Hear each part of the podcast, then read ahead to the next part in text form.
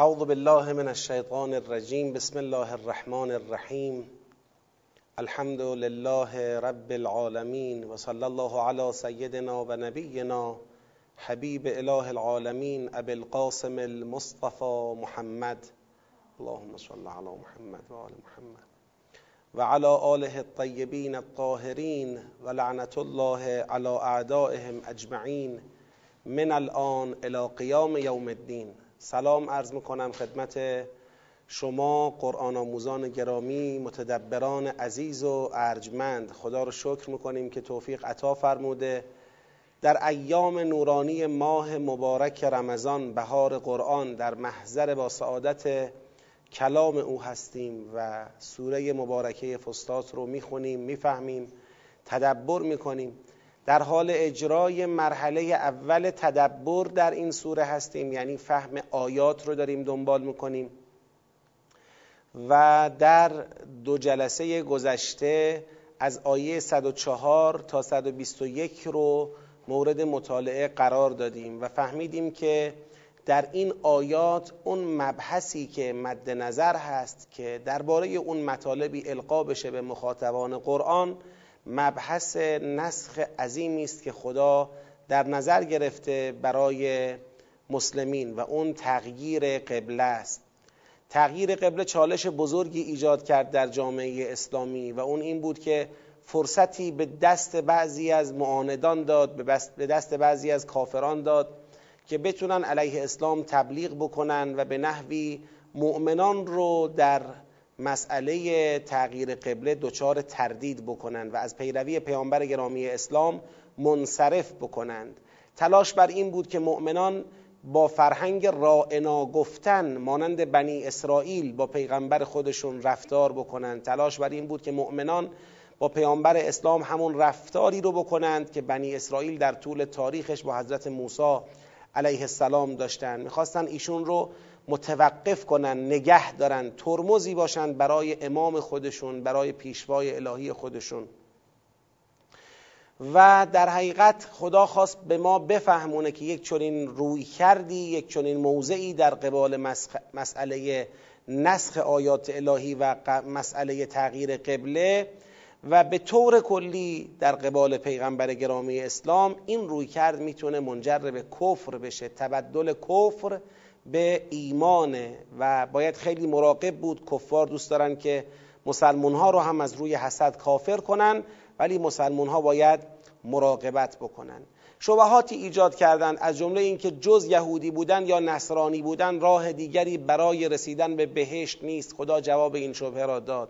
نگرانی هایی وجود داشت مثل اینکه مسجد الحرام جایی که امروز مرکز شرک شده. چطور می‌خوایم ما قبله خودمون رو مسجد الحرام قرار بدیم و خدا جواب این رو هم داد که مشرکان مالک اونجا نیستند. شرک و مشرکان باید از مسجد الحرام بیرون برن نه اینکه خدا اختیار نداشته باشه تا مسجد الحرام را به عنوان قبله مسلمین و موحدان معرفی بکنه. و در نهایت خدا به پیامبر گرامی اسلام فرمود که ای پیامبر در قبال این جریان ناآگاهی که در داخل جامعه اسلامی می‌خوان به تو فشار وارد کنن و نمی‌خوان حرف تو را قبول بکنن تو مسئولیتی نداری. ولا تسأل عن اصحاب الجحیم کسانی که می‌خوان تحت تأثیر یهود و نصارا کفر رو انتخاب بکنند و از مسیر ایمان و توحید خارج بشن تا در قبال اونها مسئولیتی نداری. و ای پیغمبر بدون یهود و نصارا راضی نخواهند شد از تو مگر اینکه از ملت و دین اونها تبعیت بکنی. پس به طور کلی فکر هر نوع مدارا و سازش رو با اونها از سر باید بیرون کرد. اونها به هیچ وجه حاضر نخواهند شد. به صرف یکی بودن قبله مسلمین با خودشون دست از توطعه ها و برنامه های دیگر بردارند. اونها کمر همت بستند که اجازه ندند کسی به پیغمبر اکرم و به قرآن کریم ایمان حقیقی بیاره و پای آرمان های پیامبر و قرآن بیسته.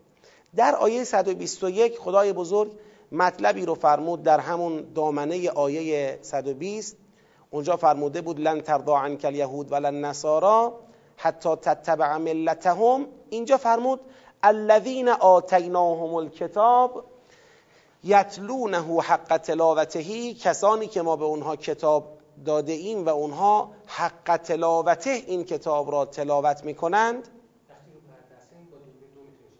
بله. دوربین دو رو به من نیست.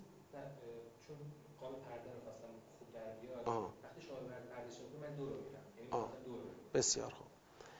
بله. ما کسانی که به اونها کتاب دادیم و اونها کتاب را تلاوت می‌کنن اونطوری که باید تلاوتش کنند اونها هستند که به کتاب ایمان دارند و کسانی که کفر بورزند خسارت کنندگانند. اینجا می‌خوام نکته ای ارز کنم. منظور از این آیه چه بود؟ دیروز اشاره کردم. منظور این بود دو گروه را می‌گرفت. یه گروه خود کافران اهل کتاب یعنی یهود و نصارا را می‌گرفت که اینها خدا می‌خواست بر اساس آیه 121 بفرماید که اینها درست کتاب می‌خونن و هم یتلون الکتاب ولی حق تلاوته کتاب را نمی‌خونن. حق تلاوته تلاوتش نمی‌کنن. اینا کافر به کتابن و خودشون خسارت می‌کنن.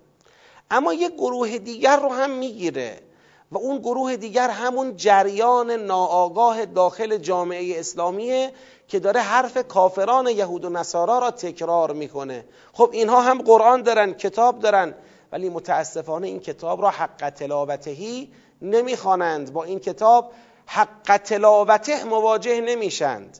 عزیزان من زیل آیه 121 با حدیثی برخورد کردم. می‌خوام این حدیث رو برای شما بخونم. حدیثی است از امام صادق علیه السلام که ایشون زیل آیه 121 سوره مبارکه فستاد سوره بقره این حدیث رو بیان فرمودن. الانم که ماه مبارک رمضان هست و ماه تلاوت قرآن بسیاری از ماها بیش از وقتهای دیگر سال تو این ایام داریم به تلاوت قرآن توجه می‌کنیم به ترتیل قرآن توجه می‌کنیم. پس خوبه که این حدیث رو بخوانیم بفهمیم و مد نظر قرار بدیم. از امام صادق علیه السلام فرمودند الذین آتیناهم الکتاب یتلونه حق تلاوته. آیه رو خوندن کسانی که به اونها کتاب دادیم و تلاوت می‌کنند کتاب را اونطور که باید. این یعنی چی؟ فرمودن یرتلون آیاته و یتفهمون معانیه و یعملون به احکامه و یرجون وعده و یخشون عذابه و یتمثلون قصصه و یعتبرون امثاله و یأتون اوامره و یجتنبون نواهیه ببینید حق تلاوته یعنی چی کتاب را تلاوت می‌کنی این تلاوت باید کماه و حقه باشد. یعنی باید حق تلاوت ادا بشود. حق تلاوت کتاب باید ادا بشه. کتاب ابزاری برای کاسبی کردن ماها که نیست. که ما بگیم کتاب را بخوانیم تون تون و ثواب جمع بکنیم. بله با خوندن کتاب به ما ثواب عطا می‌کنن. ولی به شرطی که حق خوندن کتاب را به جا بیاریم. طوری نشه خدای نکرده کتاب را بخونیم حق خوندنش به جا نیاریم. در اون صورت دیگه توقع ثواب توقع بجایی نیست. اون چیه؟ میفرماید آیات کتاب را ترتیل می‌کنند. ترتیل کردن در سوره مبارکه مزمل برای متدبران توضیح دادیم. ترتیل کردن یعنی متناسب با معنا آیات قرآن رو خوندن. کسی که قرآن را بخونه متناسب با معنا بخونه. معلوم از خوندنش که می‌فهمه چی داره می‌خونه. یرتلون آیاته. معانی اون را بفهمند. سلام علیکم. یتفهمون معانیه. معانی کتاب خدا را بفهمند. این فهم معانی کتاب خدا هم شرطه. یعنی خوندن متناسب با معنا و درک معانی. یعملون به احکامه. خب بعد کتاب خدا احکامی دارد. به احکام کتاب خدا عمل می‌کنن. یکی از شرایط حق تلاوت عمل به احکام کتاب خداست. و یرجون وعده. خب خدا در کتاب خودش وعده های زیادی رو مطرح فرموده. کسانی که کتاب خدا را می‌خوانند حق تلاوتهی تلاوت می‌کنند اینا به وعده های خدا باید امید داشته باشند.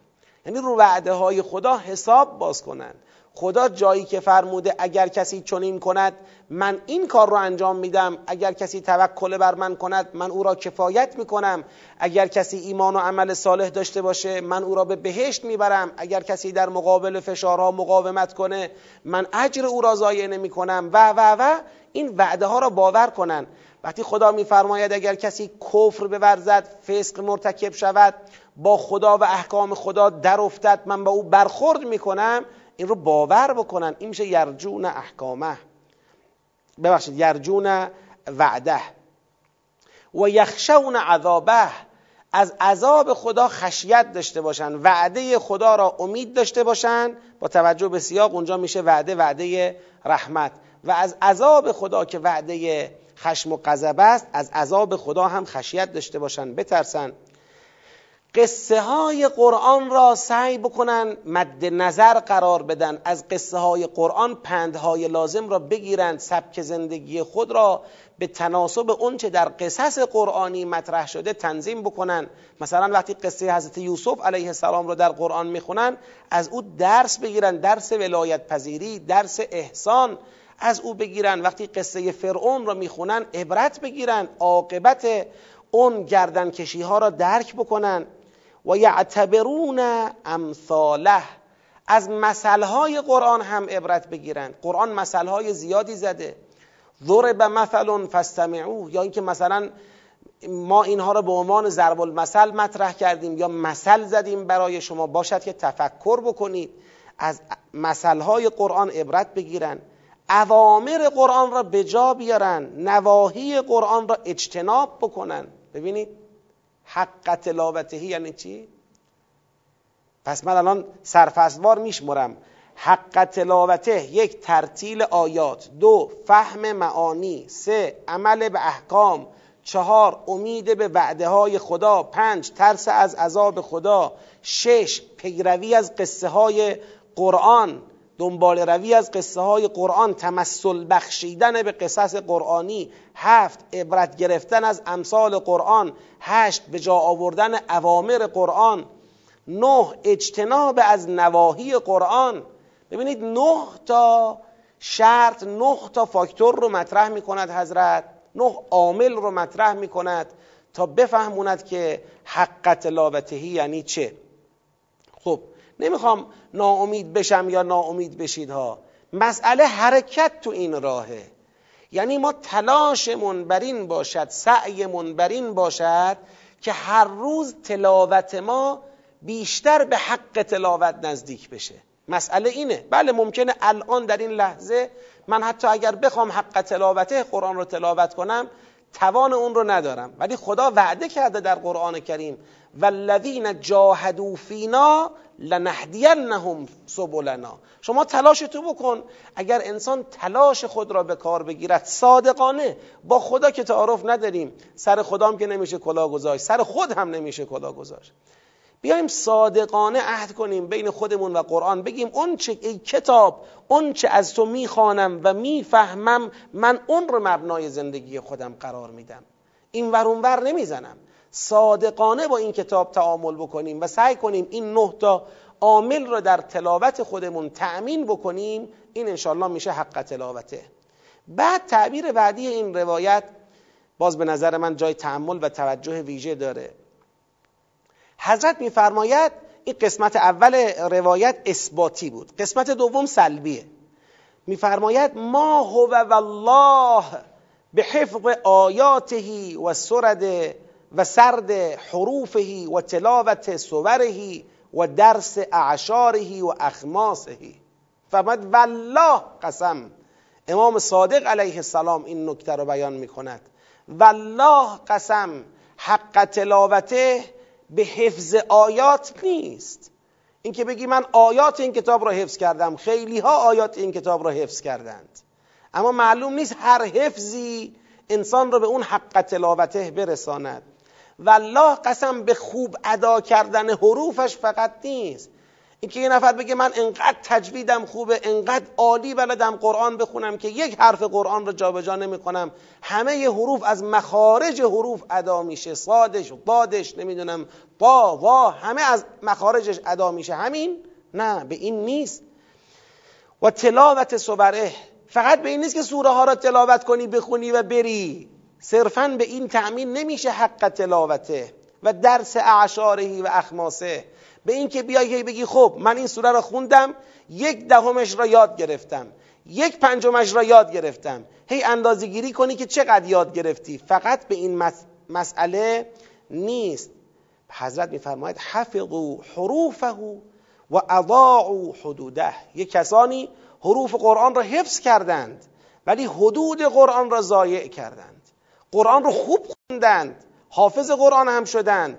ولی پا رو حدود قرآن گذاشتند چه بسیار کسانی که در مقابل مولا علی علیه السلام شهید این ماه ایستادند و حافظ قرآن بودند. چه بسیار کسانی که در مقابل ابا عبدالله الحسین علیه السلام ایستادند و قاری قرآن بودند. خب شما در ماجرای نهروان می‌دونید علی علیه السلام با خوارج جنگید. خوارج کسانی بودند که تلاوت قرآنشون قرآن خوندنشون با سوز قرآن خوندنشون بعضیشون زبان زد بود. اهل تهجد و شب زندهداری بودند بعضی از اونها. ولی یکی از همین کسانی که جان سالم از نهروان به در برد یعنی ابن ملجم لعنت الله علیه خود او قاتل علی علیه السلام شد. آیا او قرآن بلد بودن باعث نجات شد برای او؟ نه باعث نشد. چرا؟ چون حق تلاوته نبود. چون دنبال این نبود که اوامر را عمل کند نواهی را ترک بکند از امثال عبرت بگیرد قصص را تمثل ببخشد. دنبال این نبود که از بهشت خدا امید بورزد از عذاب الهی بترسد به احکام قرآن عمل کند. اینا رو دنبال نمی کرد فقط خوب بخونم. همین قشنگ بخونم. بعد در ادامه حضرت میفرماید و انما هو.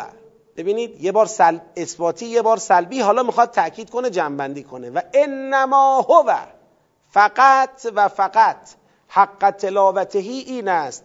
و انما هو تدبر آیاتهی این است و غیر از این نیست که تلاوت کتاب تدبر آیات است. بعد استناد می‌کنن به یه آیه ای تا مشخص بشه تدبر هم نه هر تدبری. اون آیه چیه؟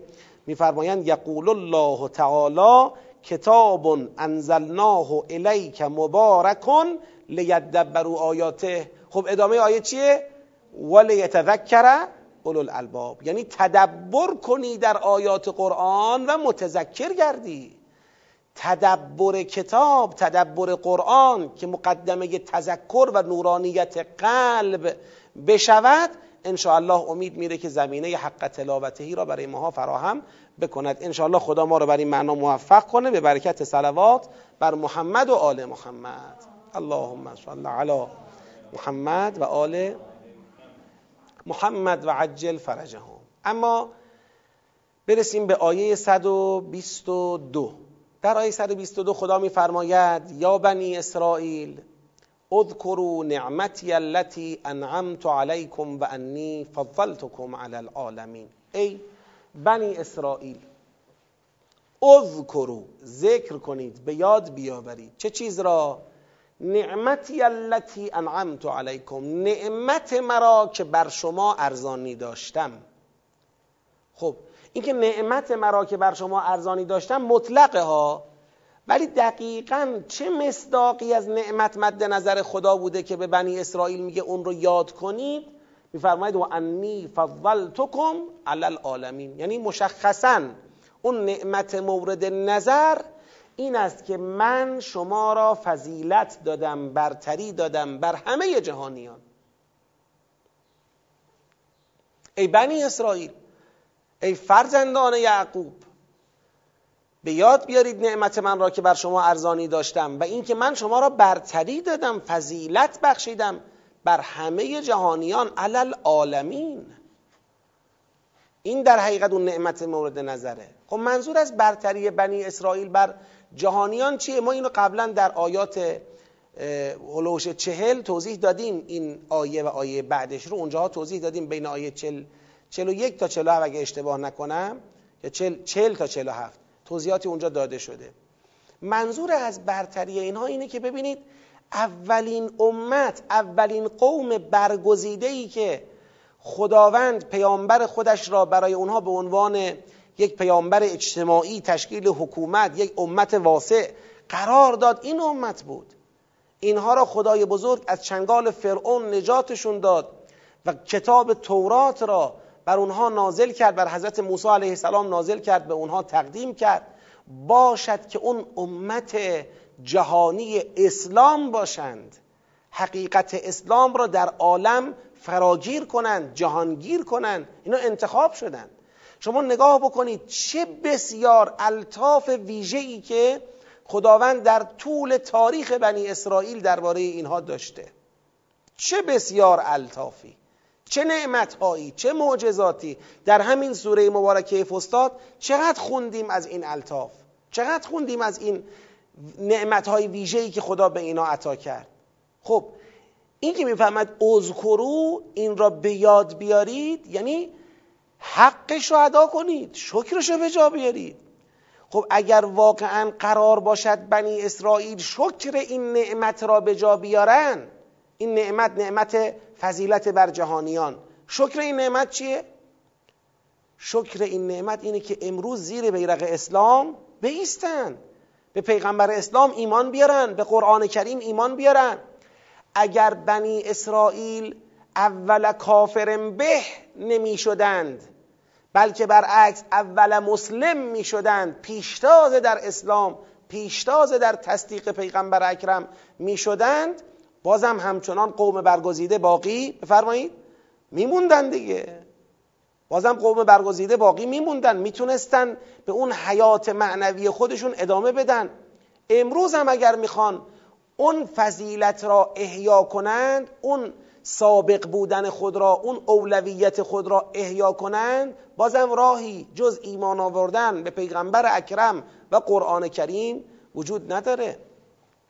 و انی فضلتکم علی العالمین واتقوا یوما. و ای فرزندان یعقوب بترسید بر حذر باشید از اون روزی که لا تجزی نفس عن نفس شیئا. از اون روزی که هیچ کس به جای کسی نفس عن نفس یعنی این.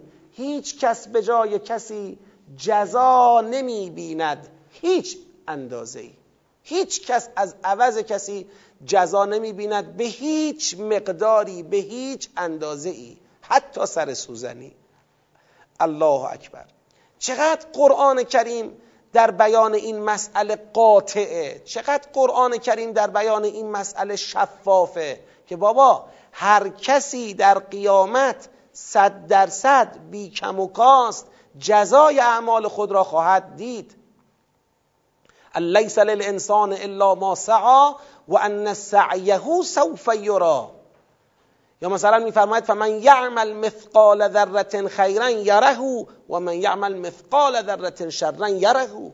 هر کس در قیامت سر سفره افکار اخلاق و اعمال خودش خواهد نشست. این رو قرآن چقدر محکم بیان کرده. باز هم متاسفانه بعضیا با تبیین غلط با تعریف غلط با تفسیر غلط از مفهوم شفاعت که شفاعت امر حقیه و قرآن کریم اون رو ثابت می‌کنه برای پیامبر و برای ملائکت الله شفاعت ثواب را ثابت می‌کنه. ولی بعضی با تفسیر و تعریف غلط از مفهوم شفاعت این منطق قرآن را زیر سوال بردن. فکر کردن شفاعت نعوذ بالله یعنی نوعی پارتی بازی یعنی شما در دنیا راه شیطان را رفتی نعوذ بالله. تو آخرت با پیغمبر خدا مشهور میشی. همچین چیزی نداریم. قرآن کریم در این مسئله تصریح داره. تصریح داره. آقا حتی اگر شما خدا را هم دوست داشته باشی در صورتی این محبت خدا پذیرفته است که تبعیت از رسول الله کنی. قرآن کریم میفرماد ان کنتم تحبون الله فاتبعونی یحببکم الله. اگر شما خدا را دوست دارید از من پیغمبر تبعیت کنید تا خدا هم شما را دوست داشته باشد. من خدا را دوست دارم. خب خدا چی؟ خدا هم تو را دوست دارد. خدا هم تو را میپسندد. این مسئله است. لذا ائمه اهل البیت علیهم السلام پیغمبر خدا قرآن کریم اینا شفعاء به حقند.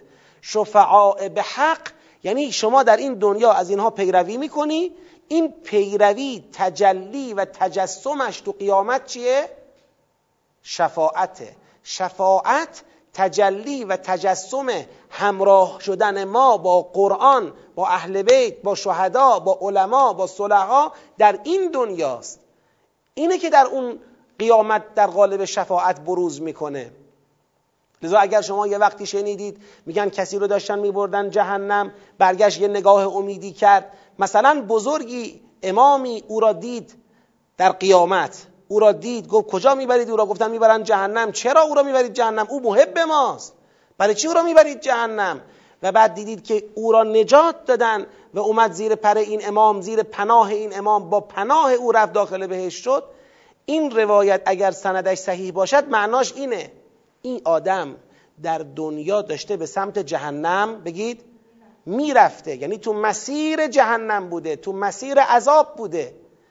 ولی یه وقتی گذرش افتاده به دستگاه ابو عبدالله علیه السلام. گذرش افتاده به مجلس روزه به مجلس ذکری وعظی اونجا شنیده که حسین علیه السلام برای چه قیام کرد برای چه شهید شد به اندازه خودش درک کرده و به اندازه خودش با مکتب حسین علیه السلام چه شده؟ همراه شده. این همراهی باعث نجاتش شد. بله تو قیامت این همراهی اونجوری تمثل و تجسم پیدا می‌کنه. این میشه نجات. و الا فرض بگیریم این آدم گذرش به روزه ابا عبدالله علیه السلام هم افتاد ولی نجات هم خودش را پیدا نجات هم پیدا نکرد. همون راه فسق و فجور و تغیان و اسیان را ادامه داد. خب این تو قیامت تجسمش این نخواهد بود که برگرده نگاه کنه بعد امام حسین نجاتش بده. خب این نجات پیدا نکرد تو دنیا. قیامت تمثل و تجسم هر اون اتفاقی است که در کجا افتاد؟ در دنیا افتاد. اگر تو دنیا کسی بهرهمند شد از شفاعت بر حق قرآن و اهل بیت این تو قیامت هم بهرهمنده. اگر تو دنیا کسی همراه شد تو قیامت هم همراه میشه. و الا فلا. حالا ما همراه شدیم یه جاهایی زمین خوردیم یه جاهایی دست و پامون لغزید خطاهایی از ما سر زد. آیا اینا رو از ما نمیبخشن؟ خود خدا در سوره نجم فرموده ان ربک واسع المغفره فرموده اگر از یجتنبون کبائر الاثم والفواحش الا اللمم. اگر از کبائر پرهیز کردی اگر از گناه آشکار یعنی پرده دری کردن پرهیز کردی خداوند اون ریزکاری ها را به کرمش خواهد بخشید انشاءالله. ما امیدواریم. و الا اگر قرار باشه خدا امثال ما را عکس کنه به اون رفتارهای خلاصه از دستمون در میره و از زبانمون در میره و بنا داریم که در راه خدا باشیم تلاشمون هم می‌کنیم. ولی یه خطاهایی به هر حال صادر میشه از ما یه قفلتهایی بر ما آرز میشه اشتباهاتی می‌کنیم. بنا باشه خدا ما رو به اینا عکس کنه که کارمون زاره. ما امیدمون به رحمت خداست امیدمون به دعای قرآن و پیامبر و اهل بیت علیهم السلامه ولی شرط اینه که اصل مطلب رو درست کنیم دنبال روی کنیم. ارکان زندگی ما معایش ما معاد ما اونطوری باشه که قرآن و اهل بیت علیهم السلام فرمودن. ببینید واتقو خطاب بنی اسرائیل گفته میشه. واتقو یوما لا تجزی نفس عن نفس شیئا. این حرف خطاب به بنی اسرائیل جا داره ها. چرا باید به اونا گفته بشه؟ چون اینا می‌گفتن لا تمسن النار الا اینا خوندیم تو آیت 80 اینا. لا تمسن النار الا ایاما معدوده. این خیال می‌کردن یا مثلا لن یدخل الجنت الا من کان هودن او نصارا. از اینا خیال می‌کردن اصلا جهنم مال اینا نیست بهشتن بس در وصل دادن به اینا. آقا این چه وعده از کی تعهد اینجوری گرفتید که شما همینجوری به خاطر اسم یهودی و اسم نصرانی بهشتی میشید و جهنم هم نمیرید؟ لا تجزی نفس عن نفس شیئا و لا یقبل منها عدل و از هیچ نفسی اینها به نفس می‌خوره. از هیچ کسی عدل قبول نمی‌شود. عدل یعنی چی؟ یعنی جایگزین یعنی عوض. اینکه یه نفری بیاد بگه خب حالا ما در دنیا این کار بدو کردیم بیا اینو عوضش میدیم چی می‌خوای عوضش بدی؟ حلک انی سلطانیه. دیگه نه مال میمونه نه قدرت میمونه نه چیزی. تو چی می‌خوای عوض اون افتضاح روز قیامت بدی؟ تازه داشتی هم فرض بگیریم داشتی هم. آیا پذیرفته بود؟ و لا یقبل منها عدل. از هیچ کس عدل پذیرفته نمی شود کسی به جای کسی پذیرفته نمی شود خدایا اگر من آدم فاسق فاجر تاقی بودم پسرم خوب بوده. خب پسرت خوب بوده پسرت به جای تو چی؟ به خاطر که پسرت خوب بوده از تقیان و اسیان و کفر تو بگذریم. خدایا اگر من آدم مثلا فرض بفرمایید ناجوری بودم پدرم خوب بوده. مادرم خوب بوده. خب پدرت گیرم پدر تو بود فاضل از فضل پدر تو را چه حاصل؟ تو چی گیرت اومد تو چی داری؟ ولا یقبل منها عدل. ولا ينفع ولا تنفعها شفاعه و نفع نمی بخشد به هیچ کس هیچ شفاعتی. خب این کدوم شفاعته که نفع نمی بخشد شفاعت باطل. پس شفاعت بر دو قسم است. شفاعت حق شفاعت حق یعنی همون تجسم و تجلی پیروی در دنیا. شفاعت باطل یعنی اینکه آقا من هیچ کار نکردم همینطوری فقط به خاطر یه ادعایی که انجام دادم و یه چند لحظه ای که فرض کنید یه حالی به من دست داده ما رو بخشیدن ما رو رد کردن بردن. این خلاف متن سریح قرآنه. اینجور شفاعتی اگر بنا باشه که در واقع جریان داشته باشه در روز قیامت کتاب الله رو جمع کنیم دیگه. از کتاب الله دیگه برای چی؟ برو ربا بخور دروغ بگو فساد مرتکب بشو ترک نماز بکن غیبت کن تهمت بزن دل بشکن آتیش بزن آدم بکش. بعد مثلا سال به سال بیا دو تا قطره اشکی بریز و برو. اینطوری مگر میشه؟ اصلا اگر این باشه که فلسفه رسالت نبوت امامت کتاب هدایت همه چی برباده که. امام رضا علیه السلام میفرماید ما که امامان شما هستیم بدانید تو قیامت خدا با ما بر اساس اعمالمون رو در رو میشه. فردا شما نگید بگید ما منتصب به اینا هستیم. ما خودمون جوابگو باشیم. اونا که امام ما هستن اونا که پیشوای ما هستن. دیگه تکلیف ما روشنه. دقت کنید نگید فردا فلانی داره میگه شفاعت نداریم. اهل بیت شفاعت نمی‌کنن. نه خیر. اهل بیت قطعا شفاعت می‌کنن و قرآن قطعا شفاعت می‌کنه. ولی قبل از اینکه در آخرت شفاعت کنه کجاست؟ تو دنیاست. تو دنیا باید شفاعتش رو بپذیری. اگر تو دنیا قبول شفاعت قرآن کردی تو قیامت هم از شفاعت قرآن بهره مندی و قرآن شافع مشفع است. به تصریح امام صادق علیه السلام و به تصریح ائمه هدا علیه السلام. قرآن شافع مشفع است. یعنی شفاعت کننده است که شفاعت او پذیرفته است. مقبوله پیامبر خدا اهل بیت علیه السلام. وجود مقدس ابا عبدالله الحسین علیه السلام شافع مشفع است. هر که را حسین شفاعت کند قطعا شفاعت او مورد قبوله.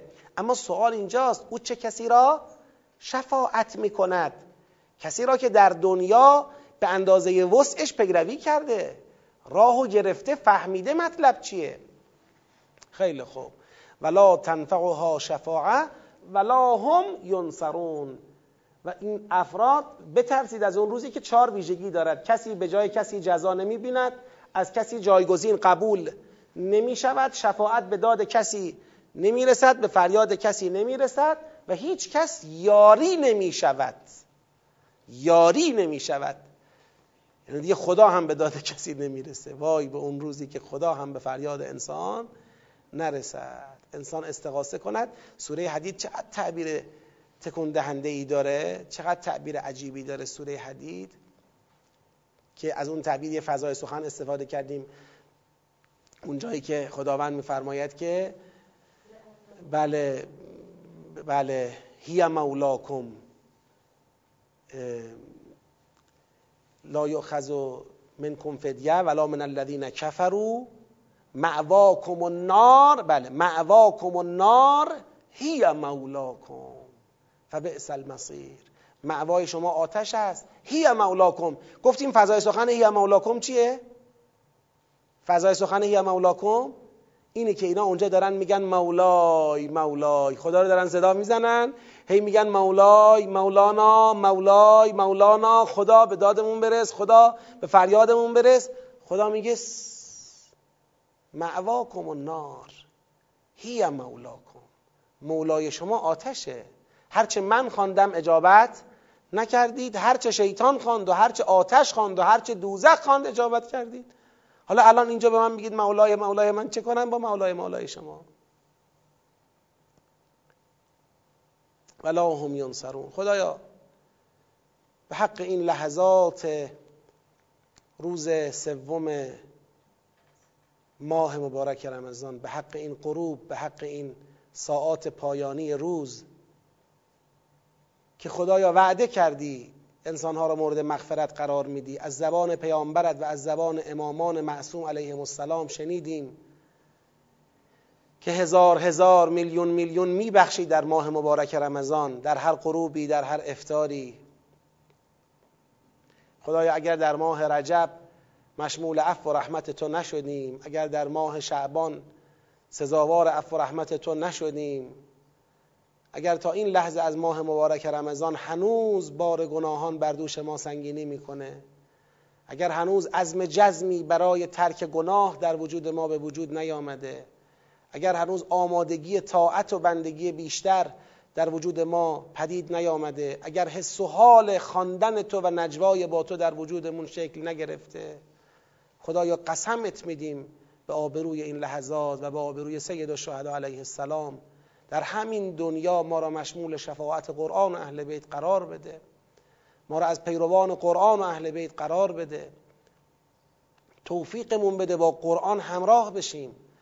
با امام زمانمون همراه بشیم با ولی امرمون همراه بشیم راه حق رو بشناسیم ببینیم بفهمیم و ازش حرکت بکنیم. این دو تا آیه 122 و 123 در حقیقت بعد از یه سیری از مباحث که در ارتباط مستقیم با کیا بود؟ با بنی اسرائیل بود. این دوتا آیه این سیر رو داره چه می‌کنه؟ داره پایان میده. در حقیقت تلیعه بحث بنی اسرائیل کجا بوده؟ آیه چل بود. یا بنی اسرائیل عین همین آیه رو اونجا داشتیم. عین همین آیه رو داشتیم.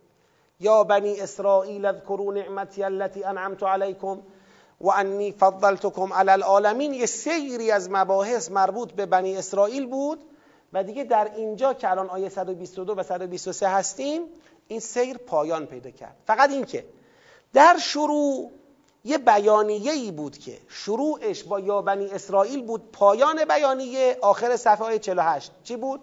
و تقو یومن بود اون بیانیه هفت هشت ماده ای که اونجا صادر شد تو اول جریان بنی اسرائیل الان در پایان این جریان بنی اسرائیل اون بیانیه فقط صدر و زیلش چی میشه؟ بگید تکرار میشه چرا دیگه وسطش نمیاد؟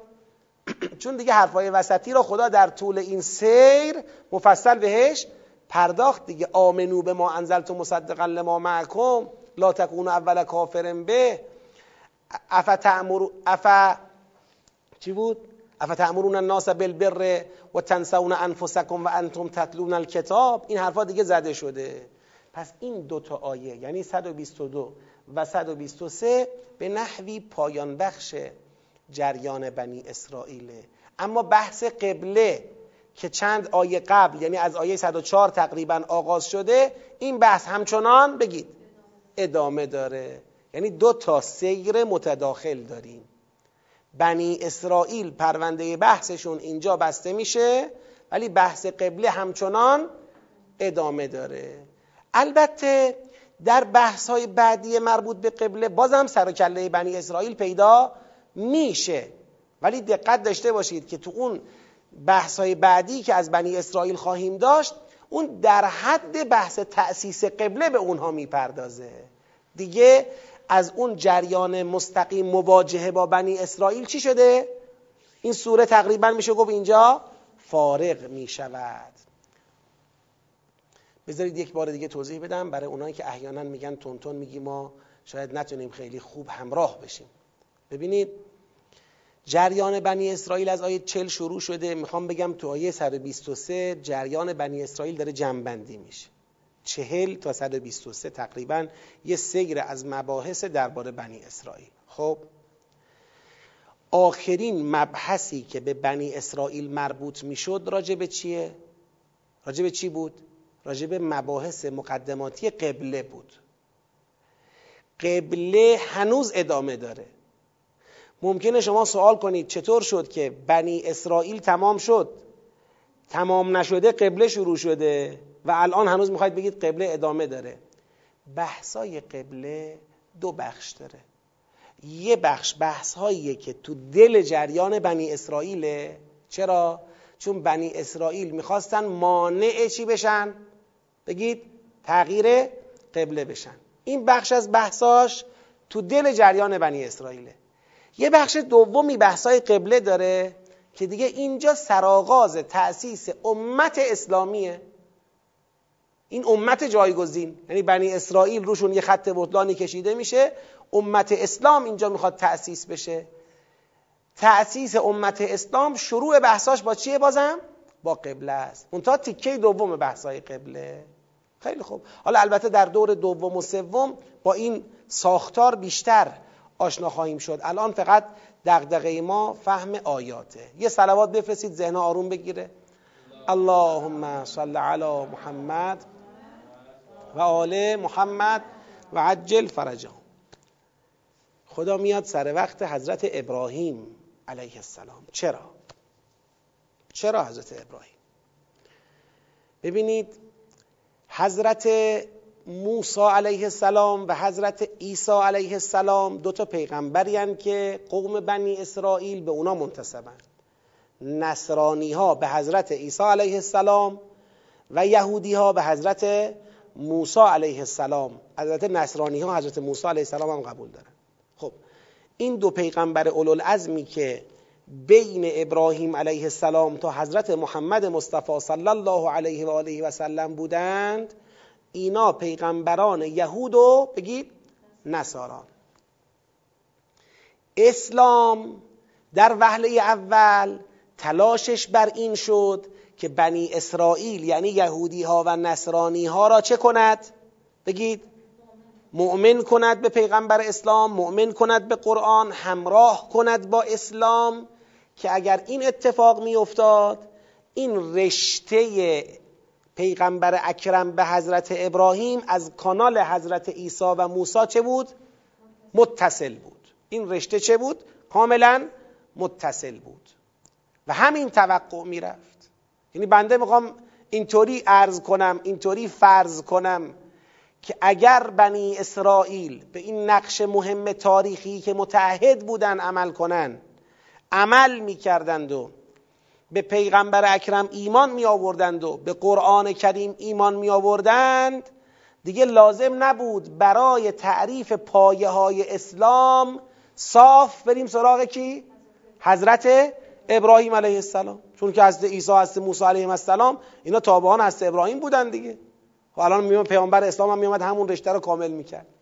ولی اینا یه خطای بزرگ کردن. خطای راهبردی و بزرگ و سنگین بنی اسرائیل باعث شد اولا قبله باید تغییر کند. قبله باید تغییر کند. قبله باید مسجد الحرام بشود. و تعریف شناسنامه اسلام هم باید با کی باشد؟ حضرت ابراهیم علیه السلام.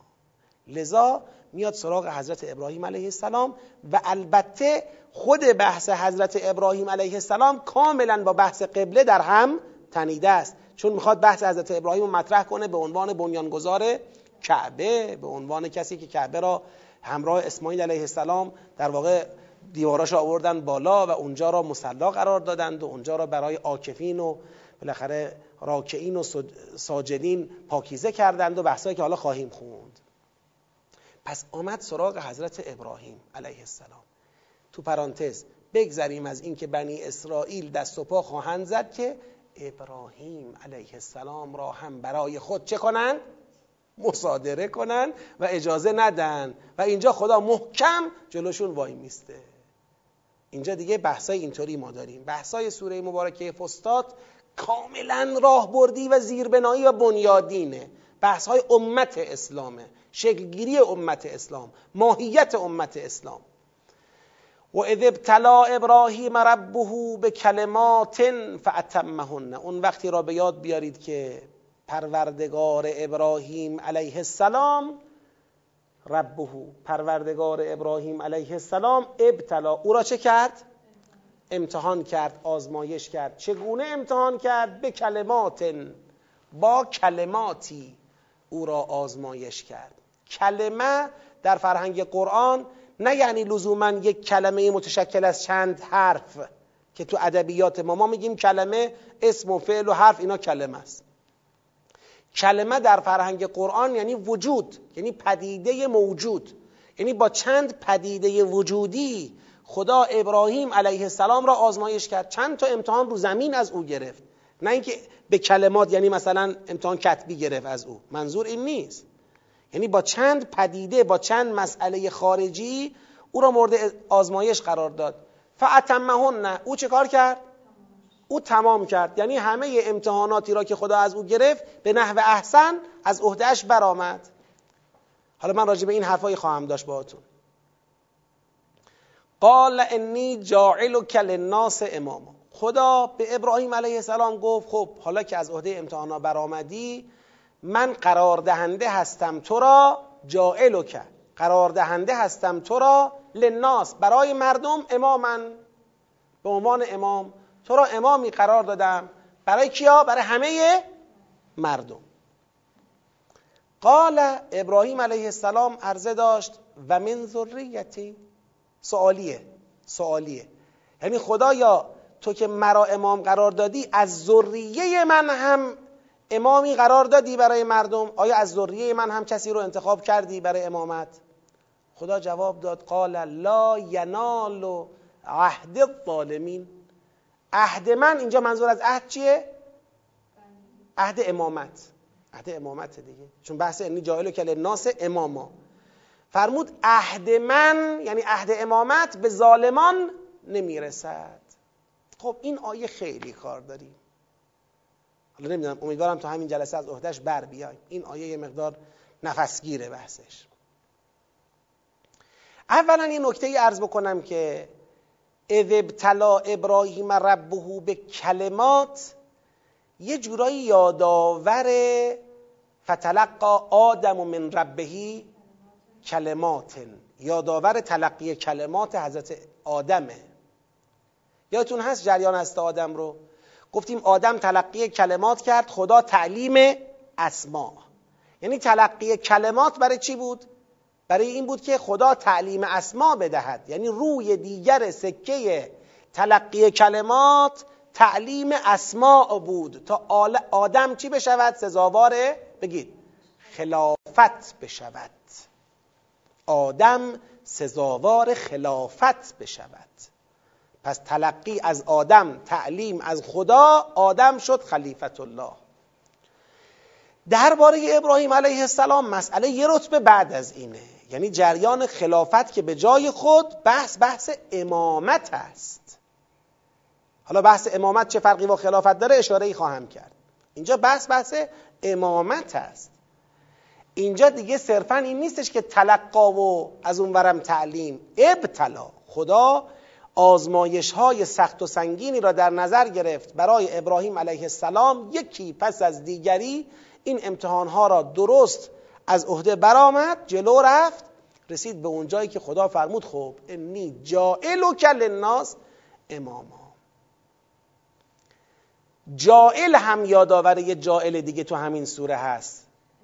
انی جاعل فی الارض خلیفه. اون یه جائل این یه جائل اون با کلمات اینم با کلمات. جائل با کلمات اول چیه؟ می‌رسه به مقام خلافت.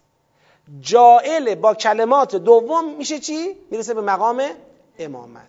اون اولی کلمات اینجام کلمات ولی اونجا چی؟ تو اولی تلقی تعلیم. اینجا چی؟ ابتلا. ابتلا به کلمات. رتبه بسیار بالا و والا. خب اینو گرفتی. این نکته دیگه هم بگم. این نکته رو بعدا بعد جمع کنید رو هم ها نکته دوم اینه که ابراهیم علیه السلام امام شد برای کی؟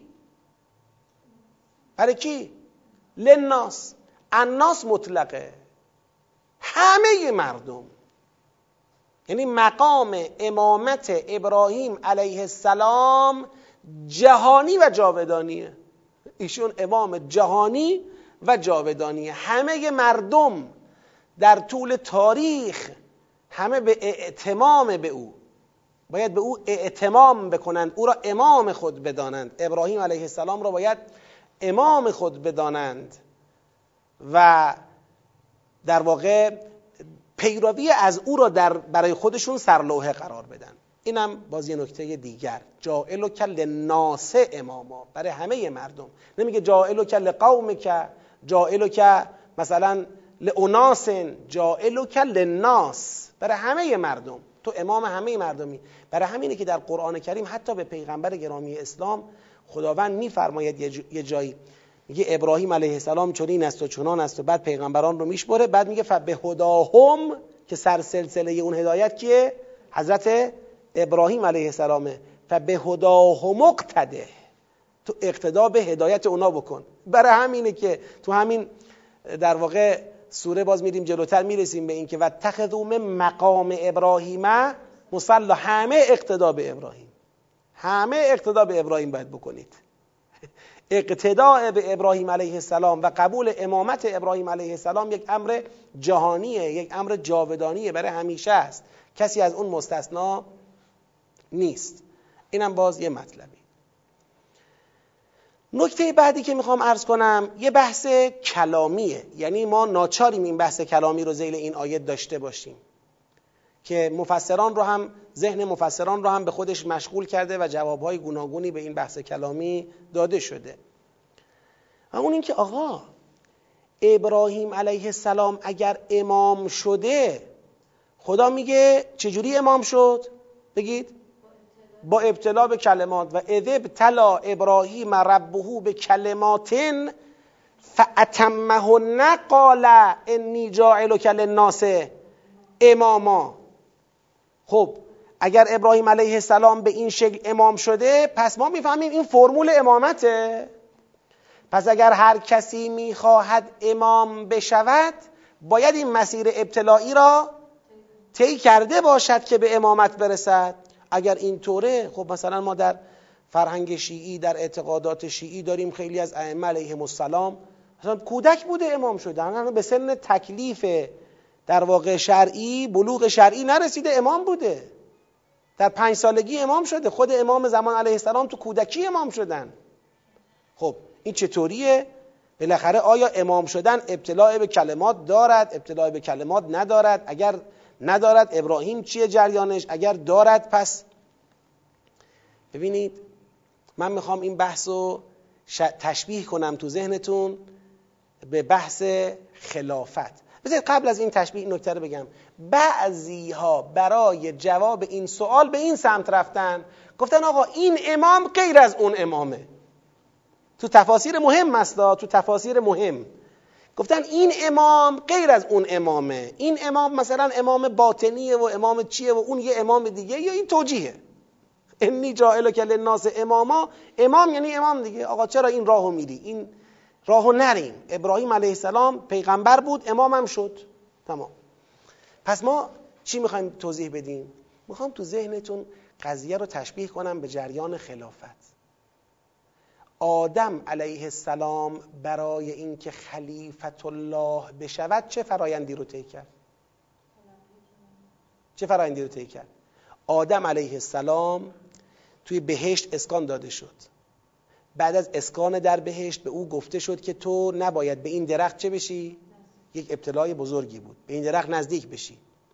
بعد شیطان ابلیس آمد او را ترغیب کرد که این درخت درخت جاودانگی است و ملک می‌شوید و جاودان می‌شوید و چه می‌شوید؟ او دست به درخت دراز کرد. بعد از اون بهشت چه شد؟ اخراج شد. سالهای متمادی تلقی کلمات کرد. خدا تعلیم اسما او تلقی کلمات تا اون جریان خلافت چی شد؟ شکل گرفت و او شد خلیفت الله فی ارضه. شد جانشین خدا در زمین. آیا بقیه خلفا هم همه همین فرایند طی می‌کنن؟ این فرایند در شکلگیری مفهوم خلافته. یعنی مفهوم خلافت در بدو شکلگیری با یک جریانی نطفه خلافت منعقد شد و خلافت شکل گرفت روی زمین که اون جریان در واقع داره یه اساسی را در مسئله خلافت روشن می‌کنه داره یه پای, پای گذاری داره میشه مسئله خلافت. بنده می‌خوام ادعایی رو مطرح کنم. حالا شاید در آینده یه قیوداتی بهش بزنیم کم و زیاد بشه. شما می‌دونید دیگه با اخلاق این کلاس تدبر آشنا هستید. و اون اینکه ابراهیم علیه السلام گذاری امامت در عهد ابراهیم علیه السلام. گذاری امامت در عهد ابراهیم علیه السلام است. نه اینکه او هم یه امامی شد. لذا او اول امام و امام جهانی و جاودانی بشره. هرچند که پیغمبر اکرم مقام امامتش از او بالاتره ها و می‌رسیم به این. و ائمه هدا علیهم السلام مقام امامتشون بالاتره بعضن حتی نه بعضا همشون. ائمه علیهم السلام گفته میشه که مقام امامتشون بالاتره. اما مطلبم اینه پایگذاری امامت در عهد ابراهیم علیه السلام انجام شده. اول امام تاریخ بشریه. و خداوند ابتلاعات سنگینی را برگزار کرده یکی بعد از دیگری تا رسیده به اونجا که ابراهیم حالا تو شدی امام برای مردم. لذا ببینید ابراهیم علیه السلام سوال نمی‌کنه که مثلا راجع به بحث انی جایلو کل ناس اماما مثلا فرض بفرمایید سوالش این باشه که منو امام قرار دادی مثلا قبلا هم کسایی امام بودن بعدا هم میگه یه سوال داره. خدایا اینی که به من دادی به ذریه منم میدی؟ دقت کنید. تو همون بد به شکلگیری مفهوم امامت نگاه ابراهیم که امام اول است چیه؟ نگاهش جانشینی موروسیه ذریه فرزندانم. یعنی درخواست ابراهیم اینه که این مقام امامت در خاندان من بگید بماند ذریه من هم نسلا به نسل مقام امامت را داشته باشن خدا نمیگه نه خیر ذریه ای نیست. نه خیر وراستی نیست. حالا تو امتحان دادی امامت کردیم. بقیه حالا ما بخوایم امتحان بگیریم نخوایم بگیریم به ما بستگی داره. اصلا نه. خدا گویا بر اصل ذریه ای بودن امامت حرفی ندارد. فقط یه قید می‌ذاره. میگه ولا ینال عهدی از ظالمین یعنی از ظالمین من ذریتک. یعنی ببین ابراهیم جان امامت در ذریه تو باقی خواهد بود. فقط یک نکته رو دقت داشته باش. اگر کسی ظلم کرده باشد این گزینه امامت نیست. یعنی گزینه امامت مقام امامت را به کسی میدم که ظلم نکرده باشه. این شرط رو من می‌ذارم. نفرمود خدا امامت را به کسی میدم که مثل تو ابتلاعات فراوانی را از او بگید. گرفته باشم. نه به کسی میدم که ظلم نکرده باشد.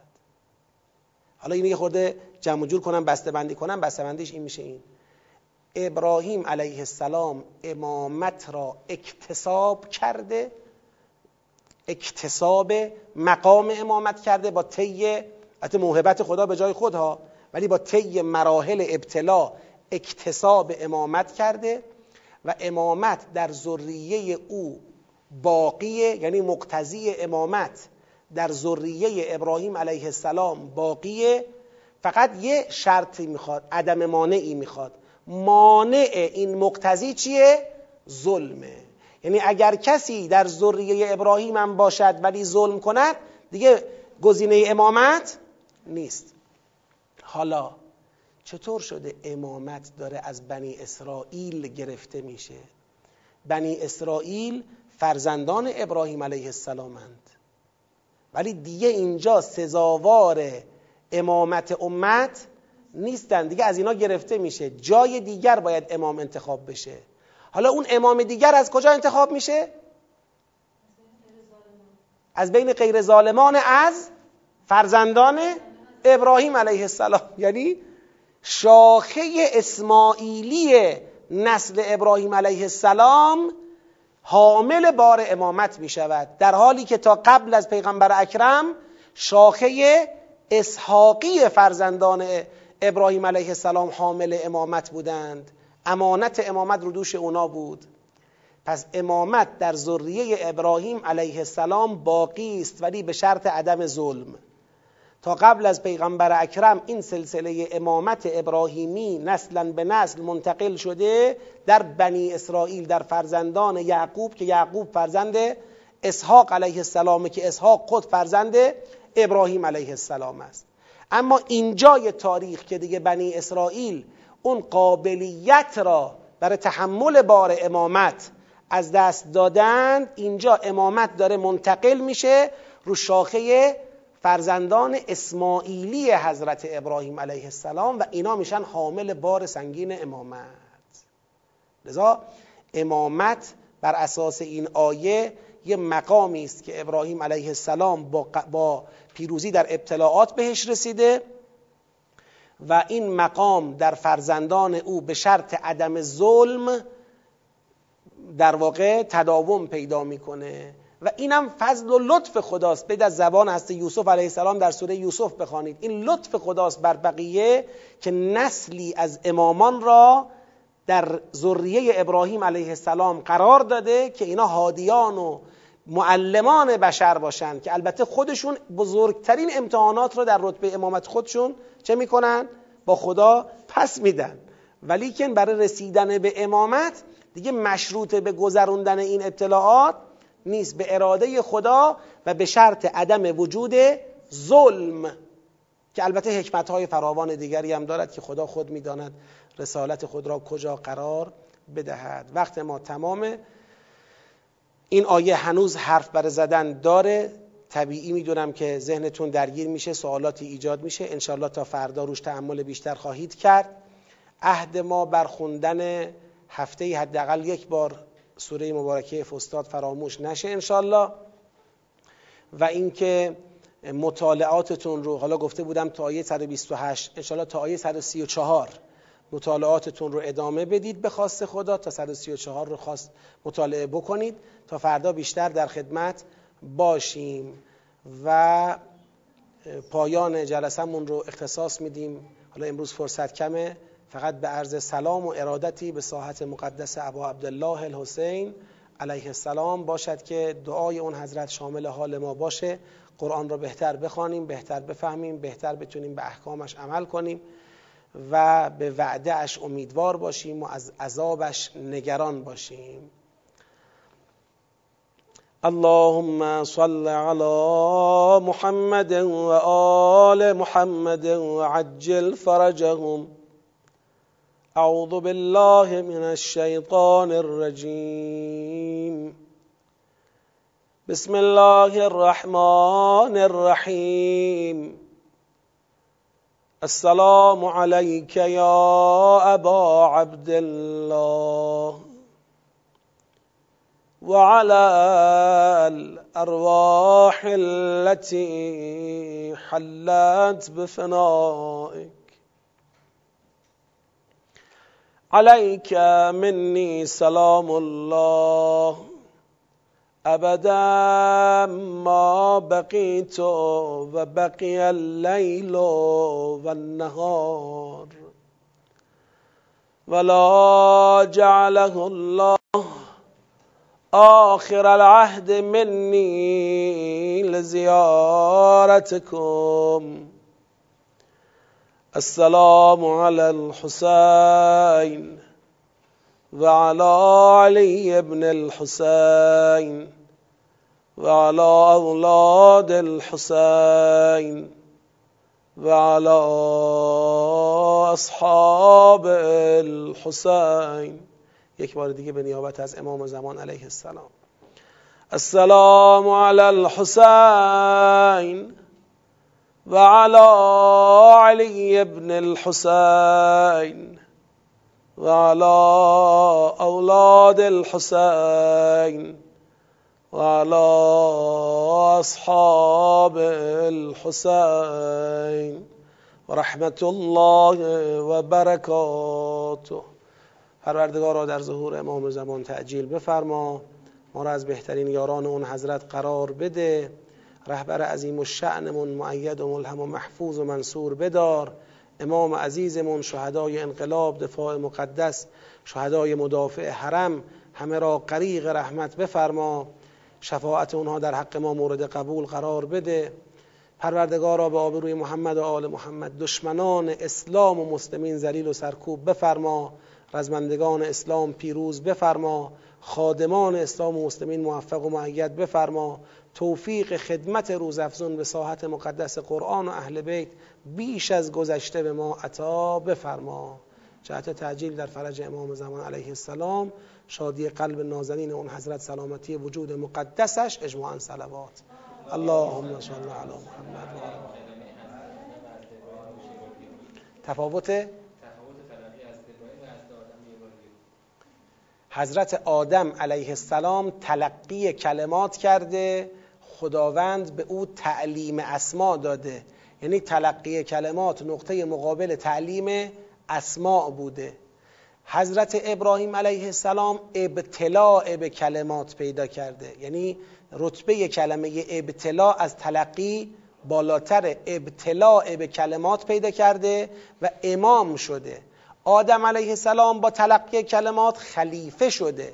ابراهیم علیه السلام با تلقی کلمات امام شده. امامت مفهومی است عالیتر و بالاتر از خلافت.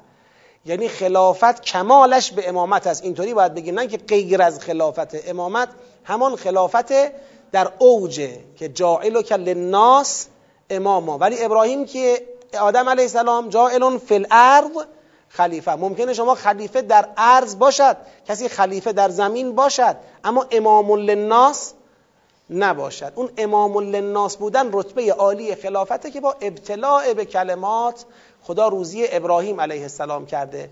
تعابیر کلمات کلمات جائل جائل این دوتا تعبیر نشون میده که ما در یک نقطه عطفی از سوره بقره هستیم. یعنی اون نقطه عطف اول جریان جعل خلیفه است این نقطه عطف بعدی جریان جعل امامه. این جعل امامه که در ابراهیم علیه السلام بوده و الان پیغمبر اکرم ادامه دهنده همون راه حضرت ابراهیم علیه السلام است. یه وقتایی هم باید جلسه توسل به حضرت ابراهیم علیه السلام برگزار بکنیم. یه وقتایی یادمون میره که ایشون امام همه ما هستند. امام جهانی و جاودانی هست برای شادی دل حضرت ابراهیم علیه السلام یک صلوات بفرستید.